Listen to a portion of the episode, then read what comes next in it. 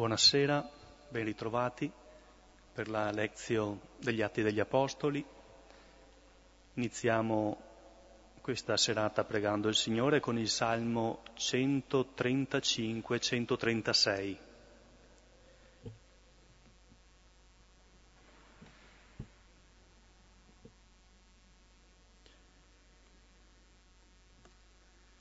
Intanto che cercate il Salmo, un avviso lunedì 31 ottobre, il prossimo, e 5 dicembre non c'è la lezione. Gli altri lunedì ci sono, quindi il prossimo è il 5 dicembre. Iniziamo nel nome del Padre, del Figlio e dello Spirito Santo. Amen. Salmo 136-135 è, un gran, è una grande litania di ringraziamento. Ha una forma litanica fa memoria della storia di Israele e la tesse con la misericordia di Dio, come la trama e l'ordito di un tessuto. Ai tempi di Gesù, e anche prima, era recitata tra solista e coro, così faremo anche noi stasera. Ogni versetto proclamato dal solista, tutti insieme ripeterete Eterna è la sua misericordia. Lodate il Signore perché è buono perché eterna è la sua misericordia. Lodate il Dio degli dei, perché eterna è la sua misericordia. Lodate il Signore dei Signori, perché eterna è la sua misericordia. Egli solo ha compiuto meraviglie, perché eterna è la sua misericordia. Ha creato i cieli con sapienza, perché eterna è la sua misericordia ha stabilito la terra sulle acque. Perché eterna è la sua misericordia. Ha fatto i grandi luminari.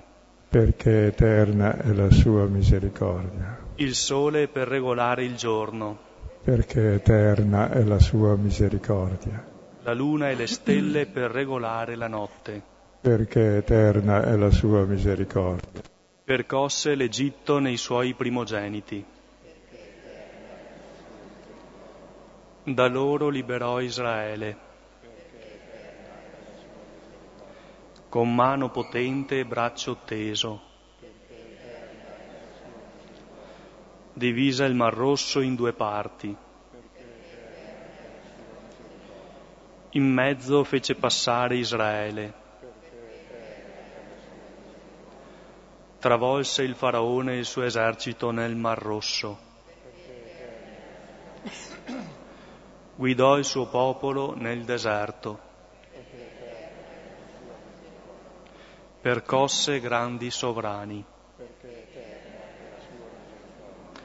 uccise re potenti,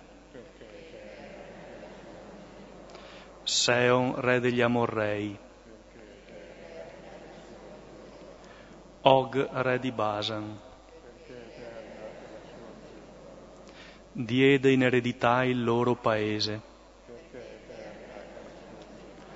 In eredità Israele suo servo. Nella nostra umiliazione si è ricordato di noi. Ci ha liberati dai nostri nemici. Egli dà il cibo ad ogni vivente. Lodate il Dio del cielo. Gloria al Padre, al Figlio e allo Spirito Santo, come era nel principio, ora e sempre, nei secoli dei secoli. Amen.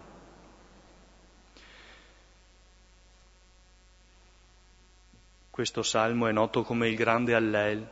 Era infatti il testo della lode solenne e grandiosa che gli ebrei cantavano durante la liturgia pasquale. E l'Evangelista Matteo ci dice che anche Gesù ha concluso così la sua ultima cena. E cito, dopo aver cantato l'inno, proprio questo salmo, uscirono verso il monte degli ulivi. I primi versetti, come avete visto, sono una ripresa della creazione, il grande atto d'amore di Dio la sua parola ha creato il cielo e la terra, il sole, la luna, le stelle e tutto ciò che è buono, ogni cosa. Il suo amore è rivolto a tutta l'umanità. Prima di essere il Dio di Israele, egli è il Dio degli dei e il Signore dei signori. Quindi a lui appartiene il cosmo intero. E dopo la creazione, nella seconda parte del Salmo, è sintetizzata la storia della salvezza, il suo intervento, l'intervento di Dio nella storia a favore del popolo schiavo in Egitto, la liberazione con l'esodo verso la terra promessa. Il ritornello eterna e la sua misericordia ha al centro la parola ebraica Esed e nella Bibbia questo termine esprime ciò che prova Dio verso il suo popolo, la fedeltà, la lealtà, l'amore, la tenerezza, la premura costante, la misericordia. Sono i termini dell'atteggiamento di Dio verso il popolo eletto lui, di cui lui si è reso alleato. E la conclusione del Salmo è aperta all'azione di Dio nella storia presente. Egli sazia la fame di ogni vivente. Così ha fatto con Giacobbe e i suoi figli attraverso Giuseppe in Egitto, così farà con noi stasera consegnandoci ancora una volta la sua parola per la nostra fame. E concludo di fronte a questo inno dell'amore di Dio per il suo popolo, potremmo continuare inserendo i misteri della vita di Gesù e anche le tappe salienti del cammino personale di ciascuno di noi, ripetendo sempre perché eterna è la sua misericordia. Così l'amore divino avvolge la nostra esistenza attraversando ogni avvenimento e unendolo alla Pasqua di Gesù. Questo salmo ci introduce molto bene nel testo di oggi dove vediamo la storia di Giuseppe, il secondo dei patriarchi, e che ci rivela il modo nel quale Dio realizza il suo disegno nella storia. Dio lascia libero l'uomo di far tutto, è il contrario di tutto, anche tutto il male. Non è che gli taglia la mano perché ruba, gli, cal- gli cava l'occhio se concupisce, eccetera, no. Gli lascia fare tutto il male che vuole. E Dio cosa fa? È molto libero anche lui. E il modo strano di agire di Dio è che si serve del male, questa è la sorpresa, per fare il bene. È la sorpresa della storia, dove tutte le passioni e le vicende umane alla fine ci si accorge che eseguono il disegno di Dio. E per chi rimanesse scandalizzato, è il senso di tutta la storia di Giuseppe, che dice alla fine ai suoi fratelli, se voi avete pensato di fare del male per me, la vedremo leggendola, Dio l'ha autorizzata per fare un grande bene, far vivere un popolo numeroso. Grazie al male che hanno fatto al fratello è nato un popolo numeroso. E chi ancora non ci credesse potrebbe anche vedere la croce di Gesù. Col male che gli abbiamo fatto, l'abbiamo messo in croce, lui cosa ha fatto? Ha dato la vita per noi, ha fatto il massimo bene. Così anche gli apostoli dopo la prima persecuzione dicono è vero che cosa?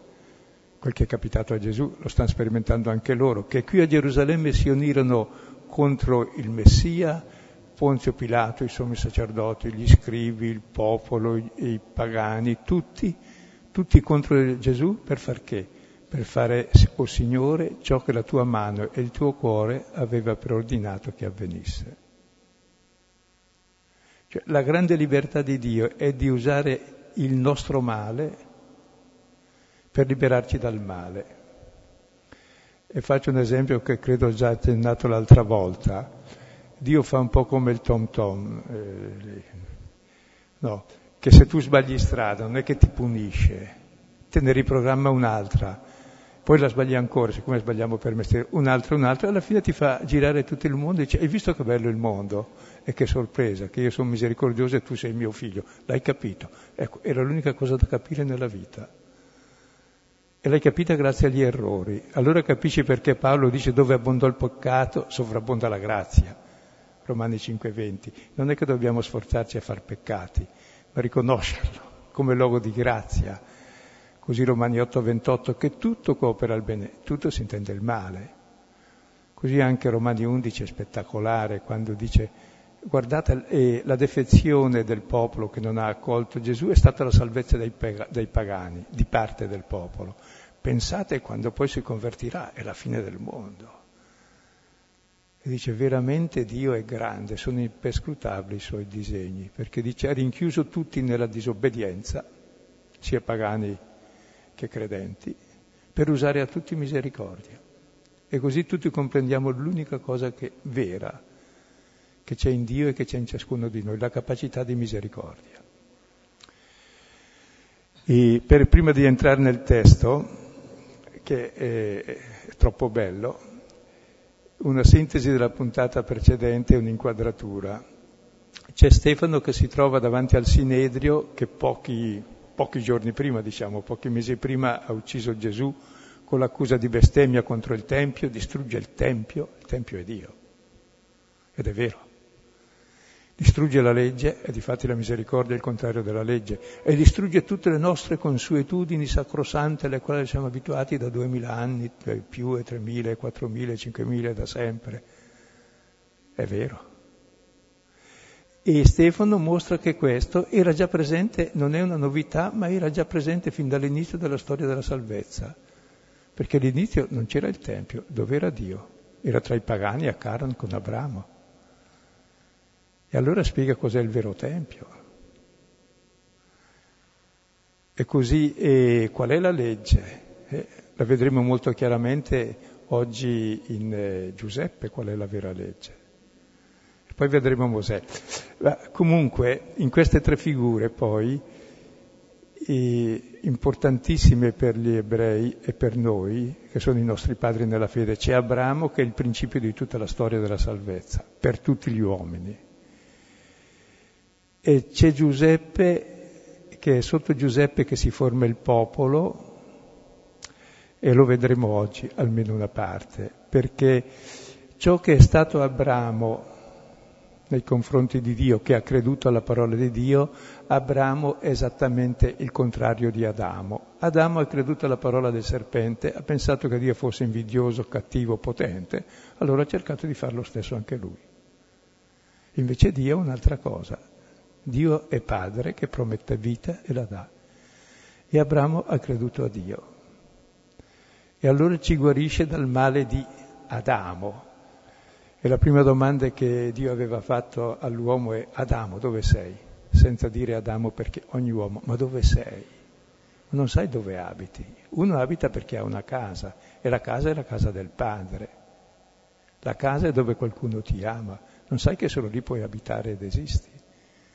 Allora perché hai fatto di un Dio un padrone di cui essere invidioso, che ti giudica, ti condanna? No, Dio è il contrario. È quello che ti dà e ti promette vita e te la dà davvero.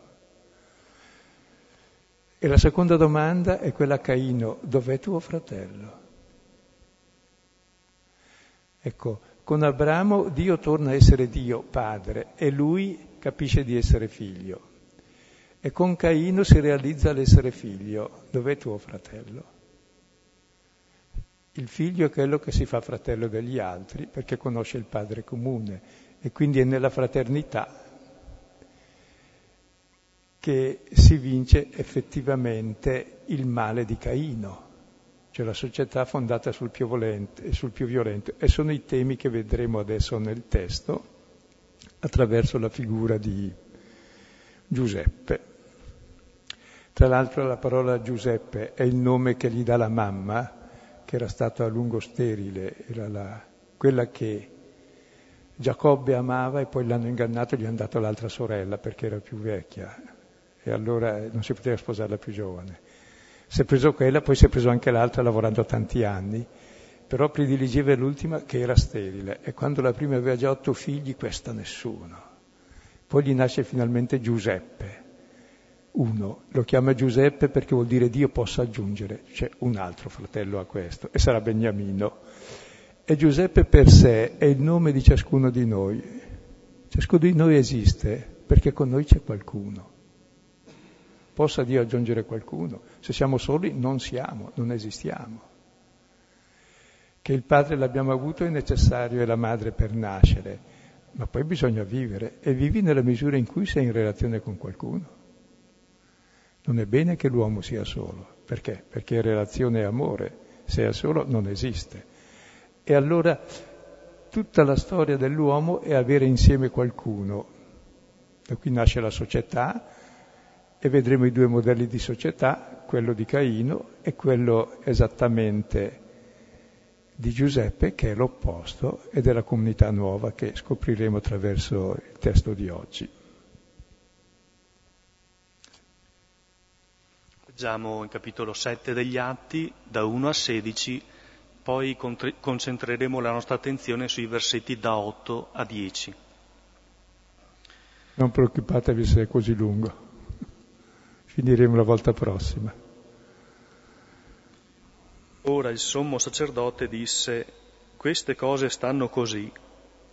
Ora egli disse, uomini, fratelli e padri, ascoltate, il Dio della gloria apparve al nostro padre Abramo, che era in Mesopotamia, prima di abitare in Carran, e disse a lui, esci dalla tua terra e dalla tua parentela e vieni alla terra che ti mostrerò.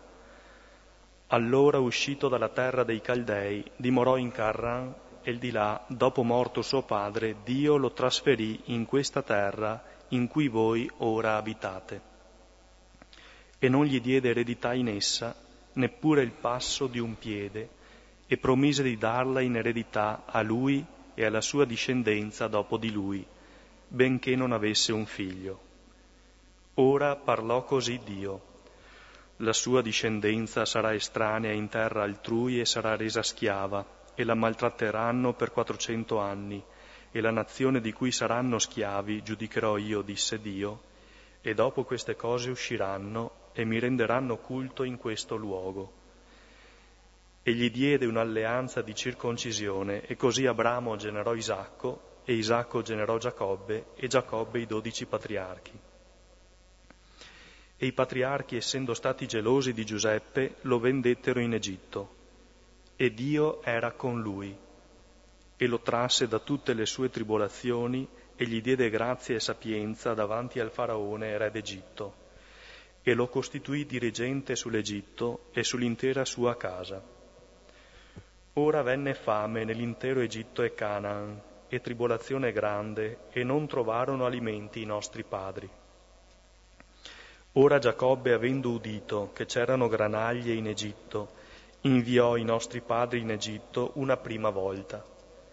E la seconda fu riconosciuto Giuseppe dai suoi fratelli, e la stirpe di Giuseppe lo respinse avendo detto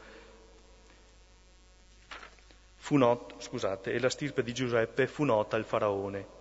Ora Giuseppe, avendo inviato i suoi fratelli, chiamò Giacobbe, suo padre, e tutta la sua parentela. E Giacobbe discese in Egitto, e morì lui e i nostri padri, e furono trasportati a Sichem, e furono posti nel sepolcro che comprò Abramo a prezzo d'argento dai figli di Ennor di Sichem. Queste brevi parole che abbiamo letto e sono la sintesi che fa Stefano di tutto il libro della Genesi dal capitolo 12 fino al capitolo 50. E dal capitolo 12 c'è prima la storia di Abramo e dei suoi figli e poi c'è la storia, quella sulla quale ci fermeremo oggi, del suo pronipote Giuseppe in Egitto e in queste due figure vediamo il DNA dell'uomo, come Dio lo vuole, bello e buono. Il primo modello l'abbiamo già visto in Abramo.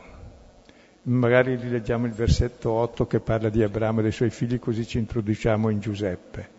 Così vediamo un po' il genoma che abbiamo, una parte in Abramo e l'altra in Giuseppe. Atti 7, versetto 8 e gli diede un'alleanza di circoncisione e così Abramo generò Isacco e Isacco generò Giacobbe e Giacobbe i dodici patriarchi. Che poi saranno le dodici tribù. E questo l'abbiamo già parlato di questa alleanza con Abramo e rileviamo adesso le cose fondamentali dell'alleanza di Abramo, innanzitutto che è pagano, come tutti gli altri. Secondo, è uno che ascolta, che è disposto a uscire dalle sue sicurezze, dalla sua religione, dalla sua patria, dalla sua famiglia, dalle sue tradizioni ancestrali. Un uomo che è in cerca di libertà, che è una cosa gravissima per uno che vive in una religione che è dominata dagli dei che poi si vendicano. Che, cioè, è già un uomo che ha la disponibilità a essere uomo, è l'uomo che ha fiducia nel futuro, è l'uomo che è il contrario dell'Ulisse, che torna a casa, questo va da casa, verso l'incognito, è l'uomo aperto al futuro, perché Dio non è ciò che è stato, Dio è una storia infinita che cresce sempre di più e quindi solo chi ha disponibilità ad andare avanti a cambiare può entrare. E cambi se hai fiducia che vale la pena. Quindi questa fede nell'uomo, nella storia, in Dio, tipica di Abramo, è esattamente il contrario eh, di Adamo che non aveva fede nel Dio. Allora cosa ha detto? Cerco di essere io padrone della storia, di controllarla. Quando tu sei padrone della storia, la vuoi controllarla, la vuoi controllare, è già morta la storia, tua, degli altri e del mondo. La storia è viva perché vive, perché va avanti. Quindi questa fiducia, questa è la prima cosa. La seconda è uno che ascolta e risponde a Dio, interlocutore di Dio. Mentre in tutte le religioni l'uomo è un esserino lì creato e non depositario di attenzione da parte di Dio, anzi deve sottostare alle leggi, se trasgredisce è finito, Lì invece è uno col quale Dio parla liberamente e l'altro gli può dire sì o no e gli chiede, cioè, entra in dialogo, come il padre col figlio. E la giustizia di Abramo, che è la radice di ogni giustizia, è credere al padre. Spiego. Se uno non può credere all'amore di chi l'ha messo al mondo, come può vivere? Si difende da tutto e da tutti, fa guerra con tutti e con tutti perché è in guerra con se stesso e con le sue radici comincia a uccidere il padre, il complesso di Edipo, e poi eventualmente la madre, e poi il fratello, è la storia appunto. Ecco, mentre invece questo atteggiamento di fiducia, di ascolto, di interloquire, interloquendo con uno, capita che tu diventi come quello che ascolti. Perché ciò che ti entra, proposta da lui, ti trasforma l'intelligenza, ti trasforma il cuore, ti trasforma la vita, insomma. Cioè la parola fa sì che noi diventiamo la parola che ascoltiamo.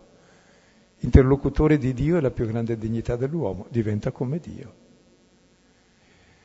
E la prima proposta che fa Dio è quella di sapere uscire da tutte le situazioni e aver fiducia nel futuro e vedrai che discendenza per te e per tutto il mondo. Come? Sì, per tutto il mondo, subito dall'inizio, non solo per la tua discendenza, ma in te tutte le genti. E un Dio che ti promette questo vuol dire che si compromette nella tua storia. E poi la storia non si realizza mai. E arriva a 99 anni che ancora non c'è il figlio. E allora di nuovo Dio viene e dice vedrai che l'anno prossimo quando torno ce l'avrai. Sara ride di là della tenda e lui si mette a ridere di qui e l'altro dice tu hai riso, non è vero che ho riso, sì hai riso. E allora il figlio si chiamerà riso, sorriso, sorriso di Dio. Isacco. Ecco, ed è bello allora che eh, la promessa va oltre la storia del possibile per l'uomo, perché è una cosa che non finisce mai, come l'amicizia con Dio. E quindi in uh, Abramo abbiamo, direi, le prime caratteristiche di fondo dell'uomo che è aperto al futuro, non ha paura, ha fiducia, sa aspettare, sa costruire, ricorre anche a tutti gli artifici per realizzare lui la promessa, ma poi vede che va avanti il, su altra via, è comunque uno con la dignità di interlocutore con Dio e che sa rispondere, è un uomo responsabile e libero.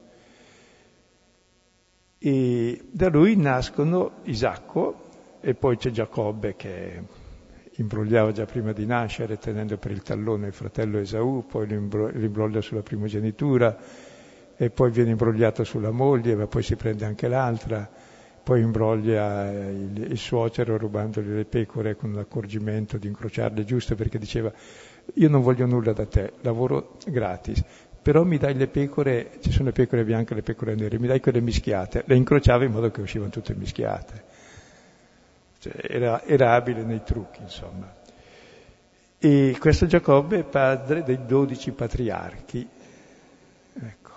E adesso si parlerà di Giuseppe. E in Giuseppe vediamo l'altro aspetto profondo di come Dio agisce nella storia, perché con Giuseppe poi si parla di una storia che dura 400 anni, non solo l'arco della vita di una persona.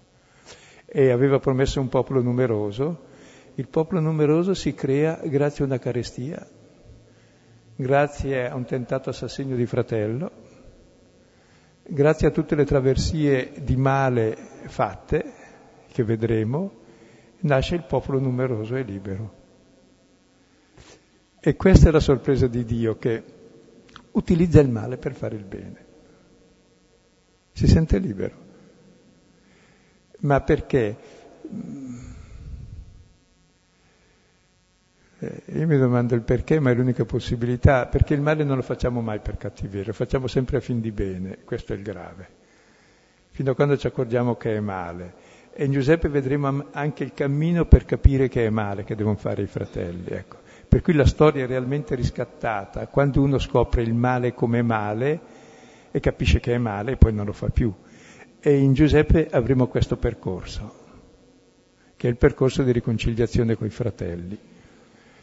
E allora vediamo questa storia di Giacobbe, che tipo di persona è, cosa gli capita, e ce n'è abbastanza, credo, per oggi, vediamo. Versetto 9. E i patriarchi essendo stati gelosi di Giuseppe, lo vendettero in Egitto. Vi consiglio ogni parola che c'è qui e contiene molti capitoli e per il lettore, l'ascoltatore ebreo era tutti, si aprivano infinite finestre, come se noi diciamo Silvia rimembri, sappiamo già di cosa si tratta e altre cose, annessi e connessi. Così qui ogni parola apriva infinite finestre e vi consiglio di leggere almeno eh, questa settimana, Genesi 37-50, che è la grande saga di Giuseppe, scritta benissimo e è un romanzo avvincente ed è una storia. E i patriarchi, qui sta parlando Stefano ai sommi sacerdoti, agli scrivi e anziani al Sinedrio. I patriarchi sono i vostri padri, appunto, Cosa, cosa hanno fatto i patriarchi? Quello che avete fatto voi con Cristo e quello che farete adesso con me. Erano invidiosi di Giuseppe e lo volevano far fuori. E adesso vediamo perché e chi era Giuseppe e perché erano invidiosi. Se vedete eh, nel libro della Genesi, dopo aver parlato della sua nascita che arriva dopo che la, la moglie che non desiderava aveva già eh, sette, otto figli, sette figli e una figlia, e finalmente uno eh, le porta la mandragora e, la, e, l'altro gli dice ma me ne dai un po'? Ma sì, allora eh, a questa, questa qui. E allora eh, poi resta incinta anche lei, finalmente nasce Giuseppe, dalla donna che ha amato per tutta la vita e che non aveva figli. E di questo Giuseppe erano invidiosi perché era bello, buono, il più amato dal padre, si capisce perché, anche per questo motivo, che amava la mamma più di tutte le altre. Il più atteso, gli aveva fatto una tunica con le maniche lunghe, cioè vuol dire non da lavoro, da signore. E poi sognava. E aveva fatto due sogni, uno che ero lì a legare i covoni con i miei fratelli, erano dodici con lui già i fratelli, vedevo che il mio era lì e gli altri comuni venivano da me e si inchinavano tutti. I suoi fratelli gli dicono, vuoi tu regnare su di noi? E cominciano a detestarlo. Poi fa un altro sogno il giorno dopo e lo racconta anche il papà e la mamma. Sai che ho sognato che c'erano dodici stelle, il sole e la luna che si inchinavano a me? Scusa, vorresti dire allora che i tuoi fratelli tuo papà e tua mamma, tu sarai il Signore sopra di loro? E questo sogno sarà verissimo. Giuseppe ci mostrerà il nuovo modo di essere Signore sovrano, che è quello di Cristo dalla croce.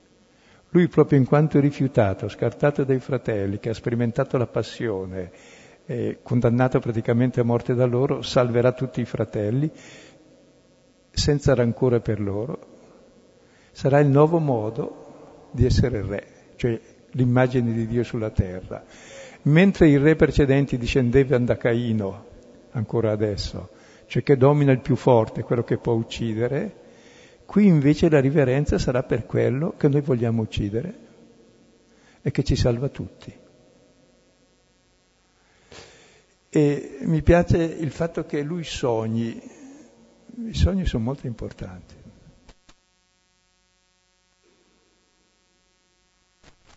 Perché sono cose infinite.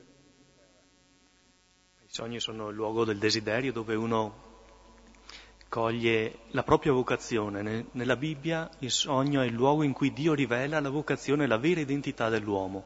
Pensiamo ai sogni di Abramo, di Giacobbe stesso, la scala verso il paradiso, e questi di Giuseppe.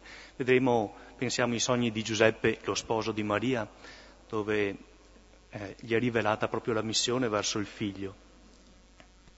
I sogni sono i desideri in fondo e l'uomo è animale di desiderio. Se non sogna, se non ha desiderio, non è uomo.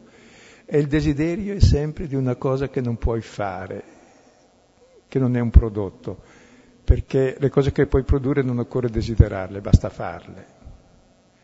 Mentre invece le cose principali sono oggetto di desiderio, e spiego se, se, uno ama una persona, cosa fa? La desidera, ma non deve farla o disfarla o distruggerla o costruirla. La può accogliere. Il desiderio produce nulla ma accoglie tutto. E la grandezza dell'uomo, a differenza dell'animale, che è istinto e fa le cose che deve fare e basta, l'uomo per sé non deve fare neanche il mangiare, neanche il riprodursi, non è questo, è desiderio, puoi fare anche questo eventualmente, ma il desiderio è un'altra cosa.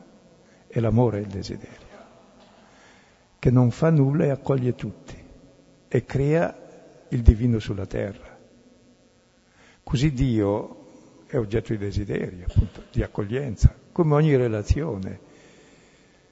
E quindi eh, il sogno fa parte dei desideri, ecco. E Dio stesso è il più grande sognatore. Quando ha fatto il mondo dice, ma che bello, è l'uomo molto bello. Pensava già a Giuseppe, per esempio. A Cristo, a ciascuno di noi, ogni uomo, ma anche gli uomini che sbagliano, sono bellissimi ai suoi occhi. Ha dato la vita per i peccatori. E, e perché lo invidiano? Ecco, l'invidia è un sentimento tipico di chi non ama. Spiego con un esempio.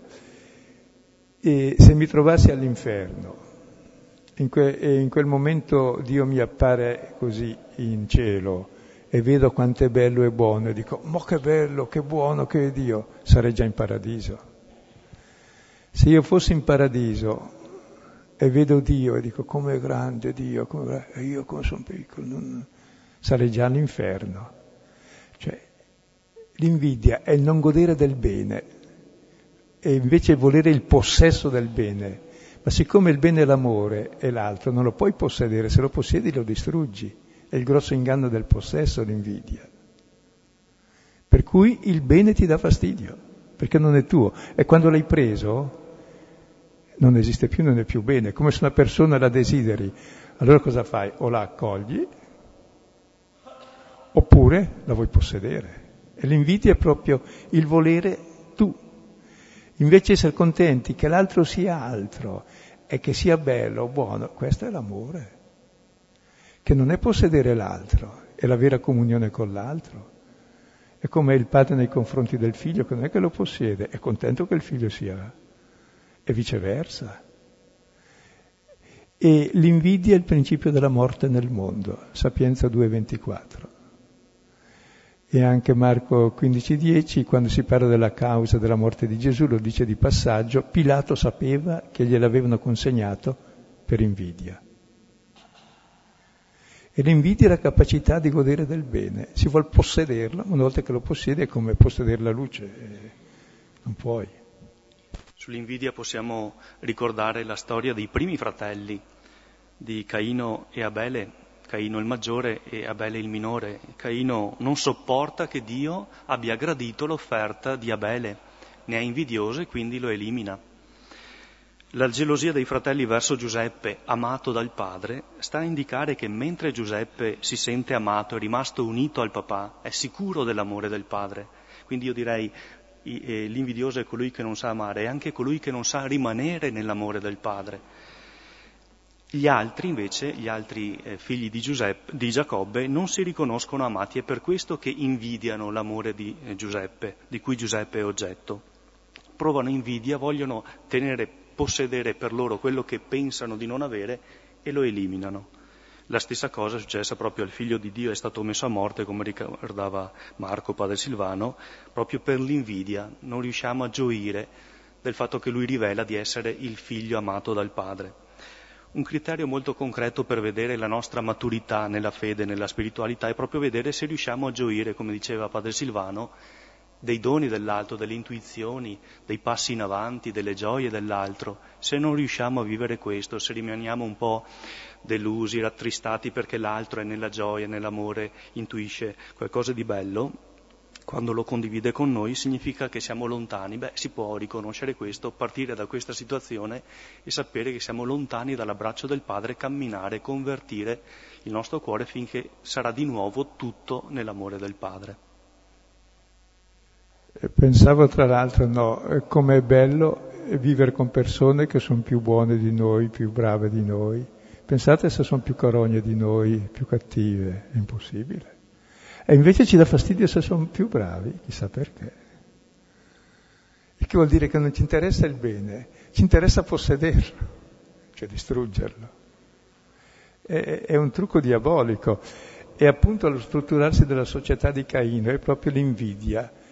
Cioè tutte le città, gli stati, cioè, tutti i miti, eh, di fondazione della città, che è il primo, il primo regno, è la prima relazione in fondo di tipo sociale, ecco, è sempre nata sotto l'uccisione di un fratello, cioè il più forte uccide l'altro e dice e adesso stiamo insieme sapendo che io sono il più forte vi regolate, faccio fuori anche i fratelli se non obbediscono. Allora nasce la società ben regolata, la violenza è contenuta dalla violenza maggiore.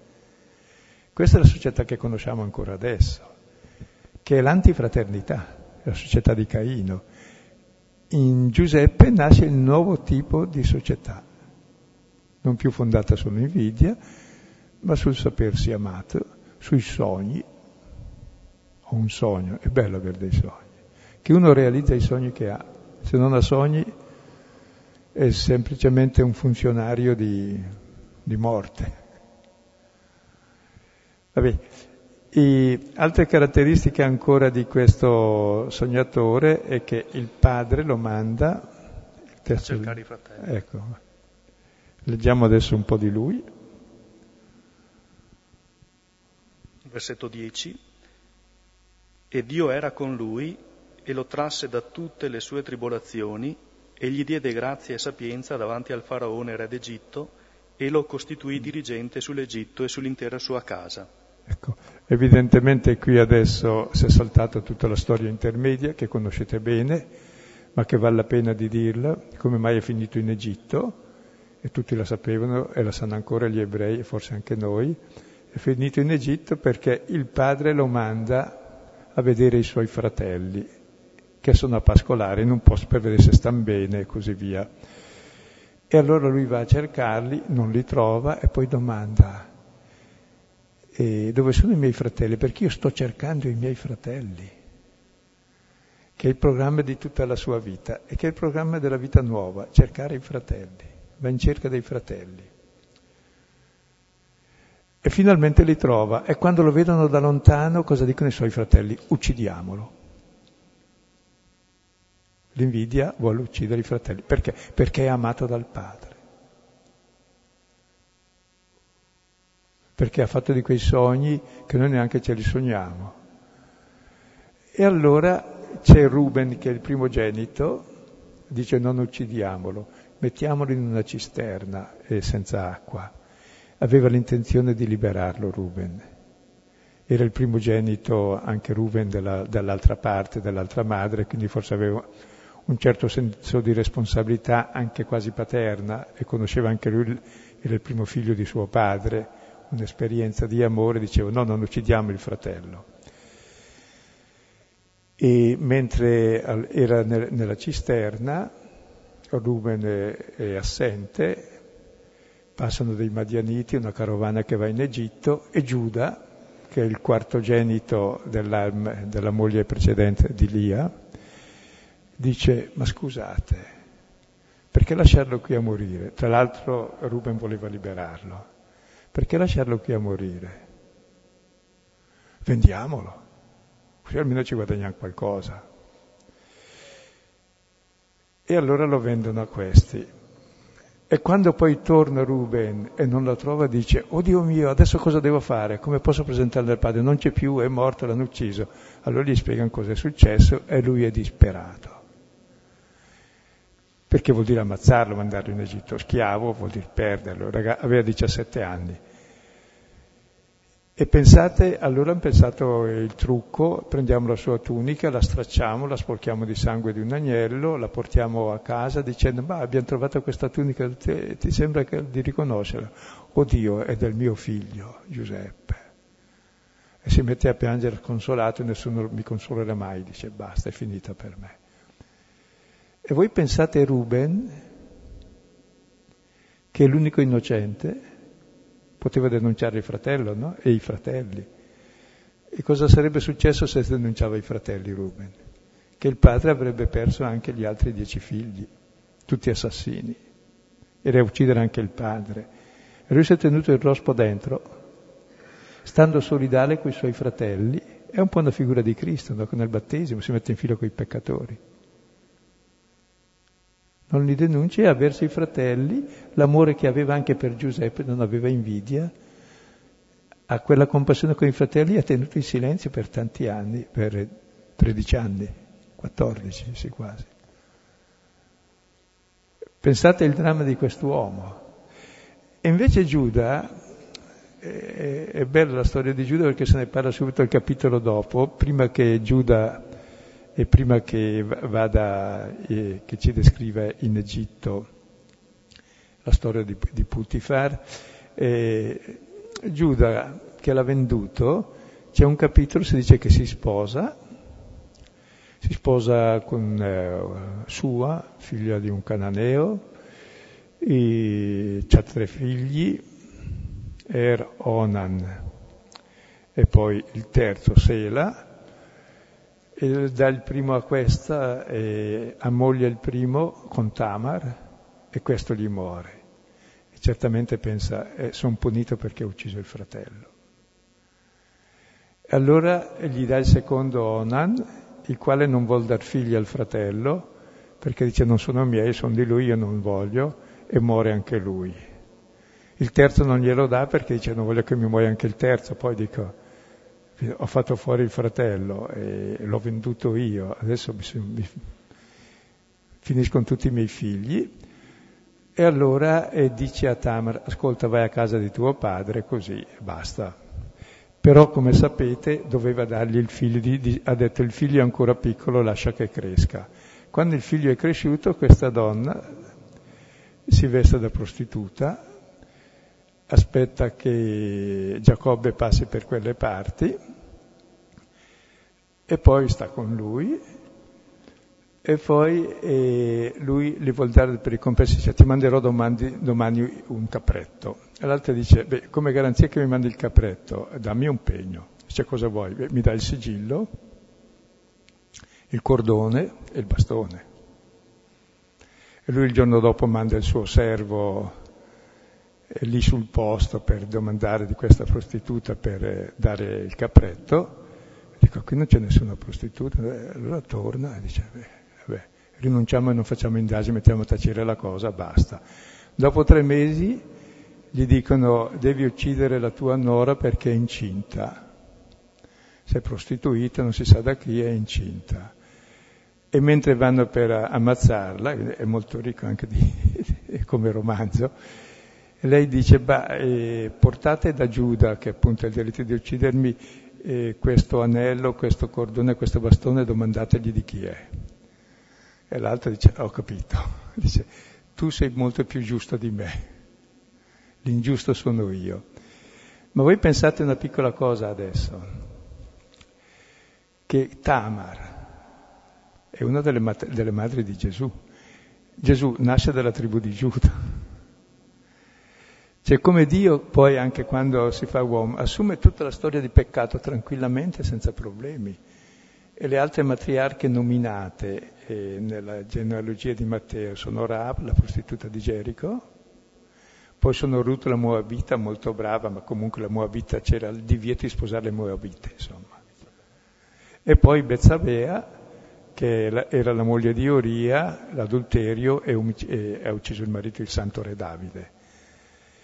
Quindi mm, questa solidarietà di Dio nel male, dove attraverso una storia di male fa nascere anche il Messia. E si sottolinea che viene da questa storia. Come Giuseppe viene da questa storia. Della storia di male di Giuseppe, adesso vediamo ancora un punto perché se no non... Va in Egitto e Dio era con lui. Va in Egitto con Putifar, che era l'eunuco del re, vuol dire il grande ministro, eh, non era eunuco perché aveva anche moglie, e faceva così bene che l'ha nominato capo della sua casa. E gli diceva, hai il potere su tutta la mia casa, su tutti i miei beni, tranne che su mia moglie. E siccome era molto giovane e bello, è intelligente, è affascinante, lei si innamora di lui, e gli dice dai unisciti a me, dice no perché devo rispettare Dio e, e, tuo marito e anche te e anche me. Allora una volta lei manda via da casa tutti i domestici, una volta che è lì sola, dice dai, e lui dice no, allora eh, lei la prende per la tunica, allora lui scappa nudo e lei si mette a gridare, era venuto perché voleva stare con me e io mi sono messo a gridare e fuggito. E quindi denuncia il suo marito e allora cosa vuoi? Lo mettono in prigione, e arrivato in prigione, cosa capita? Arrivato in prigione è così bravo che il capo prigione dice, ascolta, eh, io posso andare un po' fuori qui, questo è brutto stare in prigione anche per me. Fai tu il capo, amministra tu tutto e fai benissimo. Eh. Quindi ovunque va davvero tutti si inchinano a lui, ma ogni disgrazia che viene è un innalzamento costante della sua posizione. E poi quando è lì in, eh, in prigione c'è il coppiere del re, che è importantissimo perché è quello che controlla, e poi il siniscalco che controlla il suo cibo e che sta attento, sono i due dignitari di corte, mandati in prigione e fanno un sogno tutti e due, erano lì tristi, dice ma cosa avete sognato? Ma eh, il panettiere dice io ho sognato che avevo il cesto di pane sopra la testa e poi sono venuti dei corvi, l'hanno beccato, insomma non mi è piaciuto. E l'altro dice, cosa ti sei sognato? Che avevo dei grappoli d'uva sulla testa e l'altro aveva, credo, non mi ricordo più, c'era il numero tre anche lì, anche lui aveva tre rami di, di, di vitigno d'uva con l'uva. Allora dice, beh, questo sogno ve lo spiego. Tre, I tre rami e, tre, e, le tre cose lì di, di cesta sono i tre giorni. Tra tre giorni tu, dice il coppiere, sarai reintegrato nella tua carica e andrai a versare al re di nuovo da bere. E all'altro dice, tra tre giorni te ti impiccheranno e i corvi ti beccheranno la testa. E dopo tre giorni capita così, e allora l'altro, il coppiere, torna tranquillamente dal faraone, ma si dimentica assolutamente di Giuseppe, fino a quando entriamo in questo, che così finiamo la prima parte della storia. Il re fa un sogno che c'era una spiga, un, un unico stelo grasso, bello, con sette spighe grasse e belle. Poi viene fuori dal Nilo e spuntano vicine sette spighe magre, senza niente, che si mangiano questa, questa spiga grassa con sette spighe grasse e però restano vuote. Il re resta inquieto,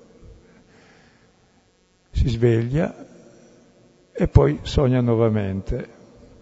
E sogna sette vacche grasse. che vengono fuori dal Nilo anche queste, perché fe- il Nilo è quello che feconda la vita, no? Belle, e poi sette magre che le mangiano, e le magre le mangiano e non ingrassano. Si sveglia molto inquieto e domanda a tutti i suoi sapienti come interpretare questo sogno. Eh?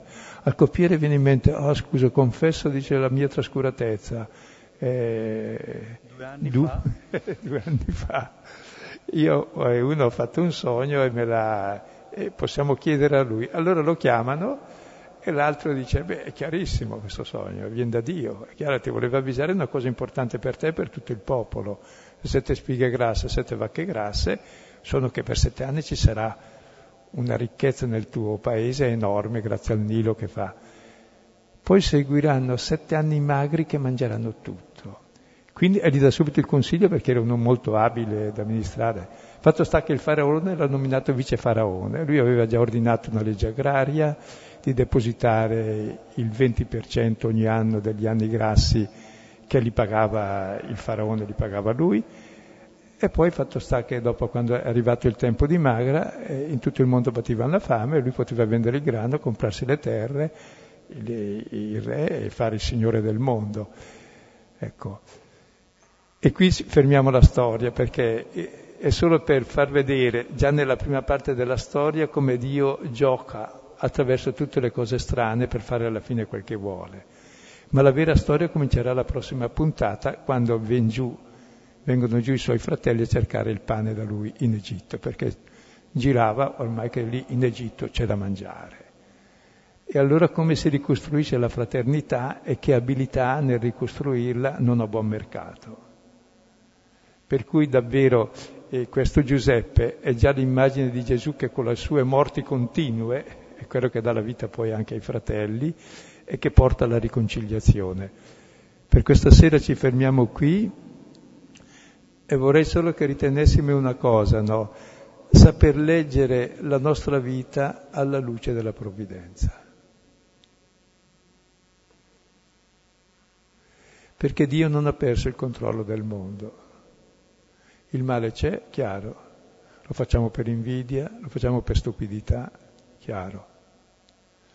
Al male si può rimediare e Giuseppe insegnerà come si rimedia al male, ma Dio si serve anche dei vari mali che le persone fanno per far del bene, non è schifiltoso.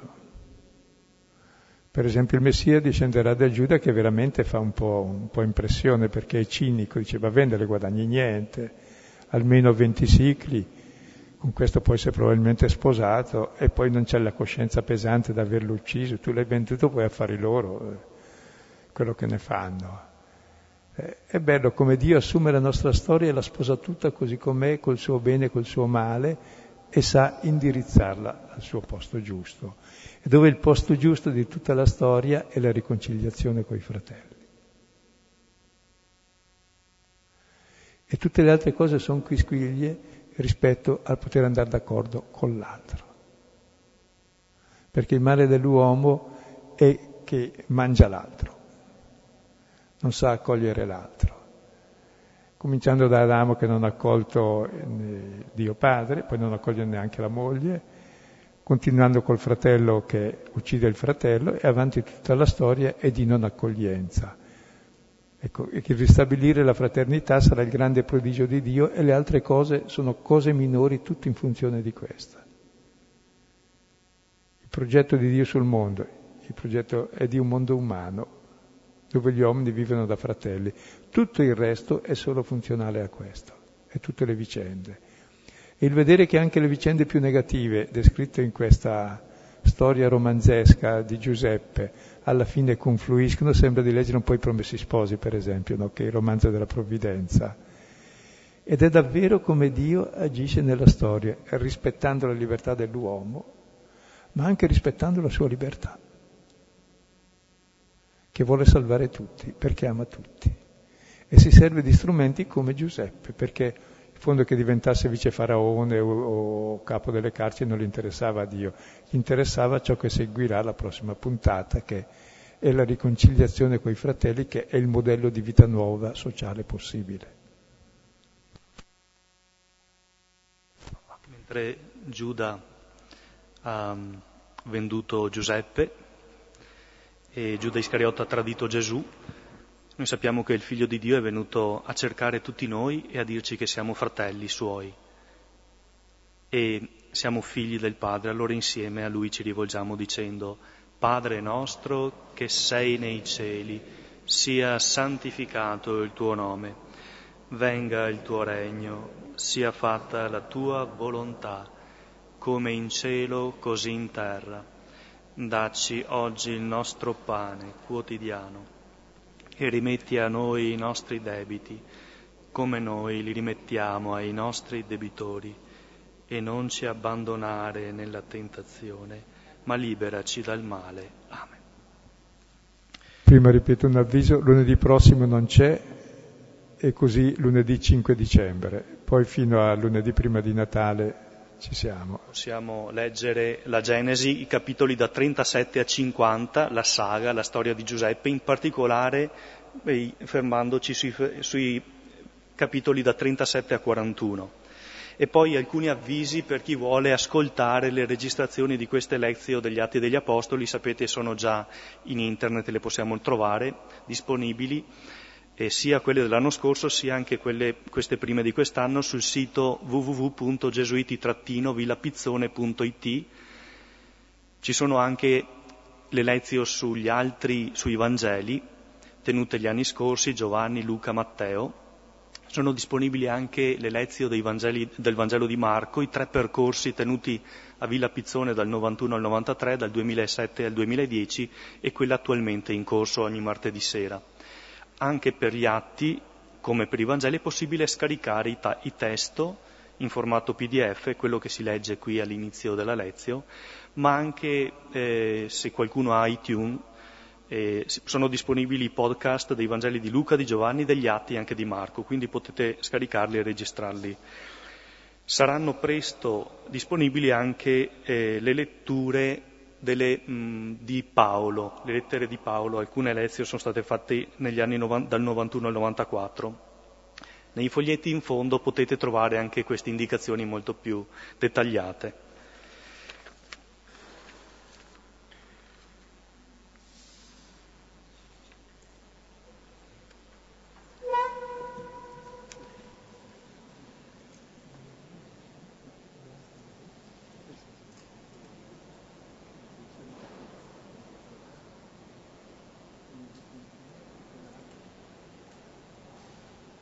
Salutiamo chi deve prendere i mezzi, che vive un po' più distante. Buona serata.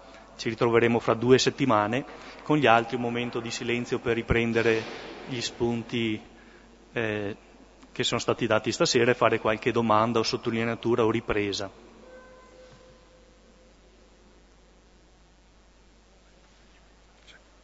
Possiamo anche dire cosa ci ha colpito di questo testo.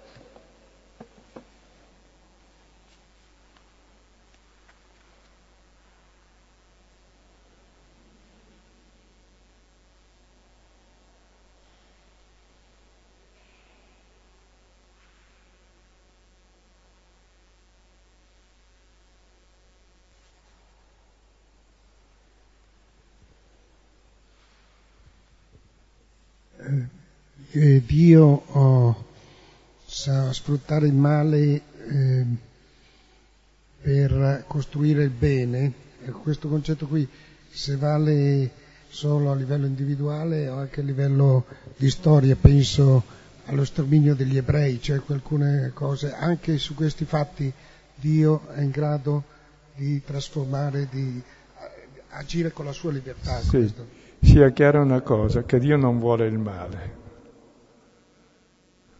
neanche lo permette, neanche lo tollera, lo porta su di sé. Quando si parla di sterminio, dov'è Dio? Che, è colui che sterminiamo. Per questo lo vince. Cioè non è a buon mercato, voglio dire, non è la giustificazione del male. Smettiamo di fare il male quando comprendiamo la fessaggine la stupidità del male che facciamo. E se non apriamo gli occhi davanti a queste cose, davvero davanti a cosa le apriamo? Non a caso, dopo l'ultima guerra mondiale, è nata una nuova coscienza, che magari sta rientrando per molti, ma quello di riconoscere i diritti eh, i diritti dell'uomo in tutte le legislazioni così non era comune prima. Sono venute fuori proprio anche grazie al fatto che abbiamo visto la fine vicina con la bomba atomica, con lo sterminio, con la guerra. È nata per sé una nuova società che adesso stiamo dimenticando che però c'era davvero una sete, un desiderio anche dalla Costituzione italiana di giustizia, di libertà, di mondo nuovo, guai se non la facciamo. Se no regrediamo a prima, solo che è impossibile perché abbiamo i mezzi adesso davvero per sterminare il mondo.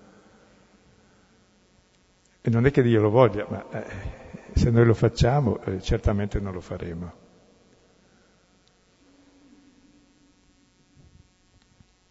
E tra l'altro anche il male non è che si rimedia automaticamente, ci vuole una presa di coscienza del male come male, sarà il procedimento che farà Giuseppe con i suoi fratelli. Che il male va smascherato e fino a quando si dice ma che male c'è, allora si fa tutte le cose più squalide del mondo come si fa in Italia, poi che male c'è a, fare, che male c'è a rubare, che male c'è a fraudare il fisco, che male c'è a fare... Beh, che male c'è? Che male c'è a essere razzista, che male c'è a essere a non rispettare le regole, molto male c'è, so se è chiaro. Quindi eh, formarsi la coscienza che il male fa male e la storia deve insegnare questo. È interessante che la storia la può capire semplicemente, cioè Giuseppe che ha subito il male ed è lui che può rimediare, che fino a quando uno fa male solo, e non sperimenta nessun male, pensa che gli vada sempre bene, sia giusto far così e questo è squallido. Va bene che il male sia punito. Non deve passare impune. Un'altra cosa è la riconciliazione, quella avviene quando uno capisce che il male è male, se no è la, giustificazione di reato. E vedremo appunto è un tema delicato questo che viene fuori proprio in Giuseppe, come si recupera il male, che poi è il tema fondamentale del Vangelo, come vincere il male col bene. Il primo livello è quello della coscienza del male come male, quello che fanno tutti i profeti, denunciano il male. Ecco, non fanno l'apologia di reato, ecco.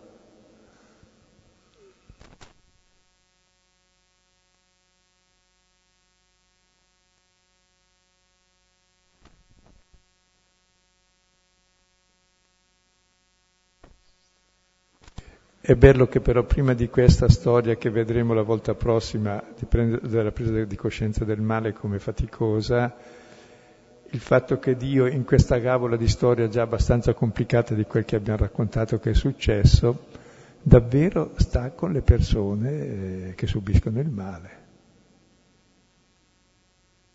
È stato con Cristo in croce. Dov'è Dio? E, e, sono quelle persone lì che abbiamo ucciso. Il problema è dove siamo noi.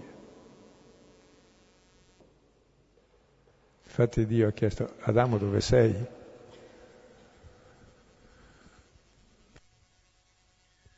Io volevo dire che mi hanno colpito due cose.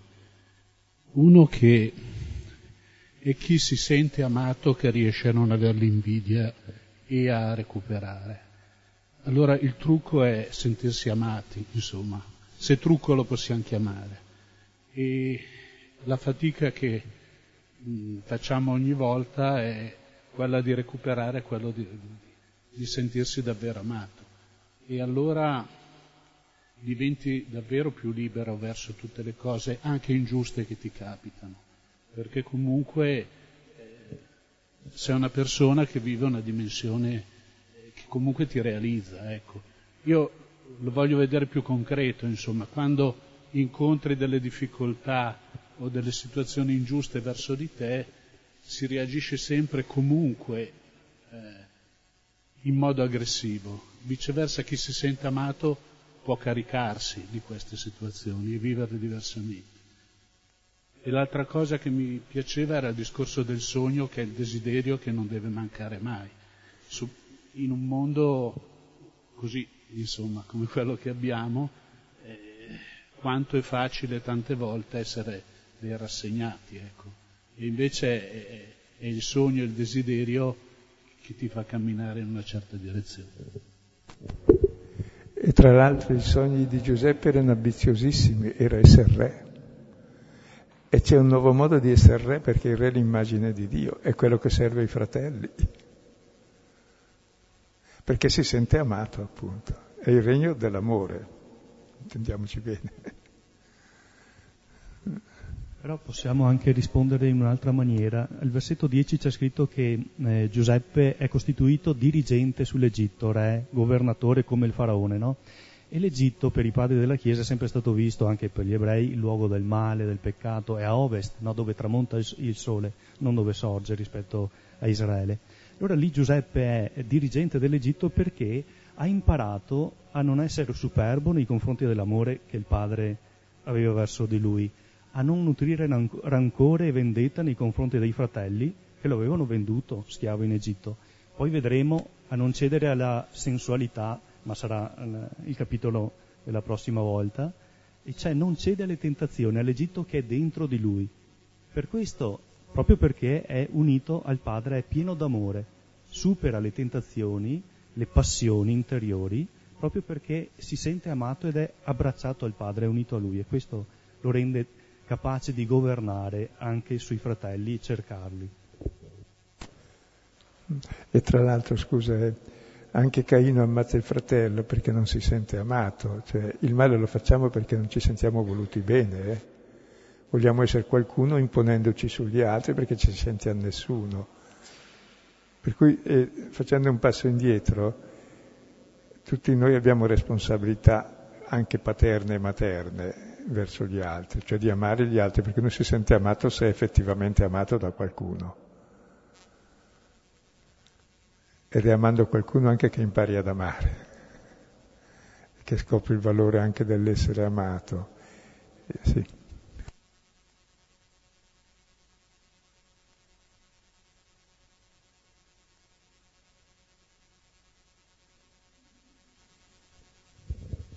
Oggi ho scoperto Ehm, le origini eh, di un atteggiamento che avevo circa all'inizio, circa, circa 5-10 anni fa. Mi spiego meglio. Quando io leggevo il passo della scrittura in cui Paolo dice che Dio ha dato agli ebrei il culto, la legislazione, le promesse, i patriarchi, eccetera, eccetera, fino ad arrivare al Messia secondo la carne, in me nasceva un'invidia, un'invidia molto, molto alta che faceva eh, nascere un'avversione nel popolo ebraico, di cui godevo delle sventure. Ora ho capito che l'origine di quella, ehm, cioè, l'origine di quel, di quel sentimento negativo era l'invidia del bene, nel senso che percepivo in, questo, in questa storia il, il, bene che loro avevano ricevuto. Evidentemente io mi sentivo escluso e non, forse non mi sentivo amato a suo tempo. Adesso, ehm, completando, apriamo la scorsa volta, la prima parte di Giuseppe, devo dire che non mi importa più niente, nel senso, anche perché l'odio chi lo prova fa male, nel senso, nel cuore di chi, di chi, di chi lo prova. E anzi, più che altro sono contento di essere entrato anch'io in questa storia. E niente, volevo solo dire questa, questa cosa. Non ho sentito bene tutto, però mi sembra importante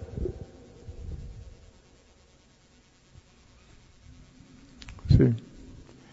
Riuscire a fare una cosa, non solo a, non mi importa che sia così, ma a godere di tutto il bene che hanno gli altri, più che se fosse mio.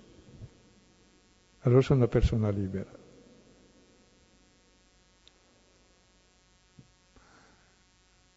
Se hai un figlio più bravo di te, sei contento. Ringrazi Dio. Se hai un amico migliore di te, sei fortunato. Se non sei sfortunato sei peggiore di te. Cioè, godere il bene non è ciò che possiedi, è ciò che ricevi. È l'amore, e l'amore te lo dà sempre l'altro, non tu. Noi invece l'errore è volerlo possedere, e quello non basta mai perché lo puoi comprare ma non è mai amore. Per cui gioire del bene ovunque sia, soprattutto se non è mio, perché se è mio è poco da godere, mi danno anche fastidio le cose che ho Invece ciò che mi piace è davvero che l'altro sia contento, questo sì, che sia buono, quello sì, poi sono quel che sono, non importa. Ma credo che è bello questo, allora godi di ogni creatura. Allora canti il laudato sì per tutto. Per...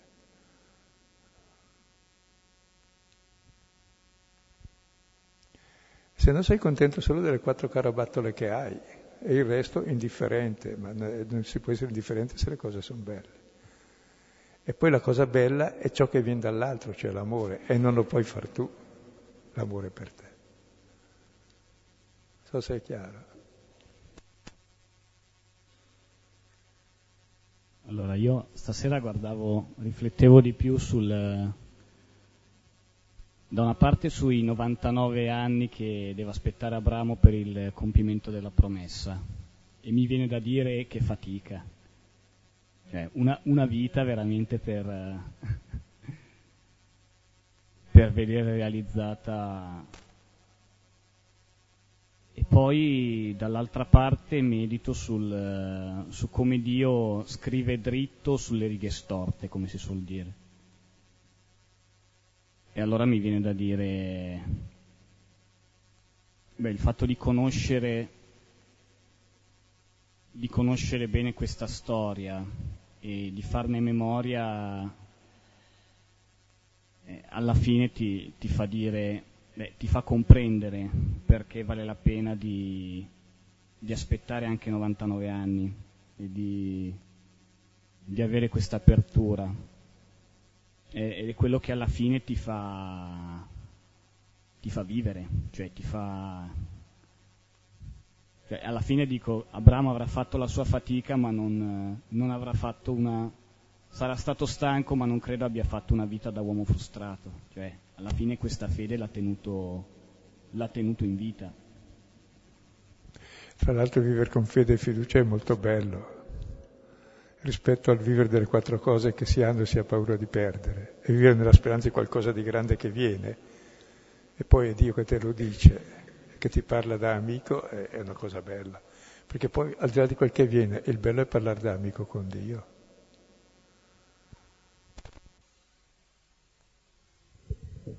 Eh, ha detto prima che amando qualcuno impari ad amare e ad essere amato. siccome io invece ho sempre pensato alla rovescia, sentendomi amato impara ad amare. Volevo se mi amplia un attimo il concetto per farmi capire meglio. Sì. Cioè, sentirsi amato è fondamentale, però se uno aspetta sempre solo di sentirsi amato e non ama mai è un succhione. Si chiamano, sono quelle che sulle viti crescono senza mai produrre frutto e tirano via vigore. Quindi ciò che ricevi, cominciare a darlo e ti si raddoppia dandolo, proprio la capacità di ricevere. Sì. Perché Dio non ha voluto che Abramo vedesse la terra promessa? Scusa, non ho sentito bene più alto. Perché voce. Dio non ha voluto che Abramo vedesse la terra promessa? Non l'ha fatto entrare. Era, era lì ma non ne possedeva neanche un, neanche un piede, perché la vera terra promessa non è la terra, è chi promette.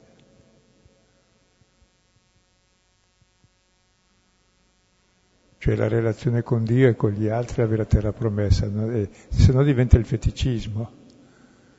Il vero dono è sempre il donatore, non la cosa. Noi ci attacchiamo alla cosa come chi si attaccasse all'anello e non alla persona che gliel'ha dato. Si chiama feticismo, appunto, della terra.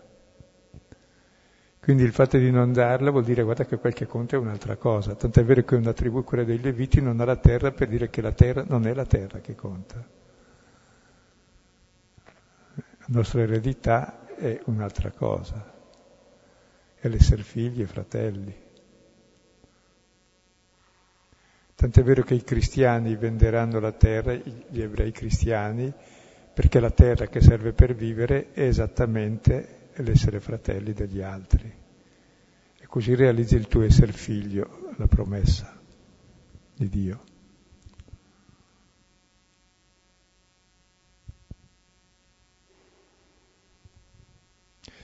Vi consiglio di rivisitare queste storie perché essendo di una finezza e di una capacità di lettura dell'uomo che non si trova su nessun testo di storia antica o moderna ed è raffinato anche letterariamente.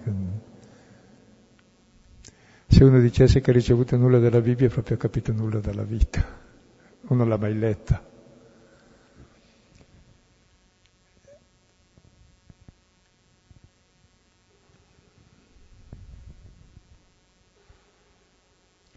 E tenete presente che tutti i valori di cui vive la nostra civiltà vengono fuori da queste figure, eh? non da altro. Possiamo concludere con un gloria?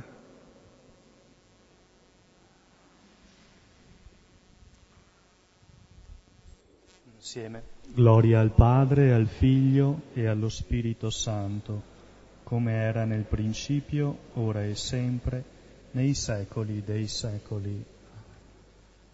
Buon ritorno a casa a tutti e buon riposo. L'arrivederci è per il, la seconda settimana di novembre allora.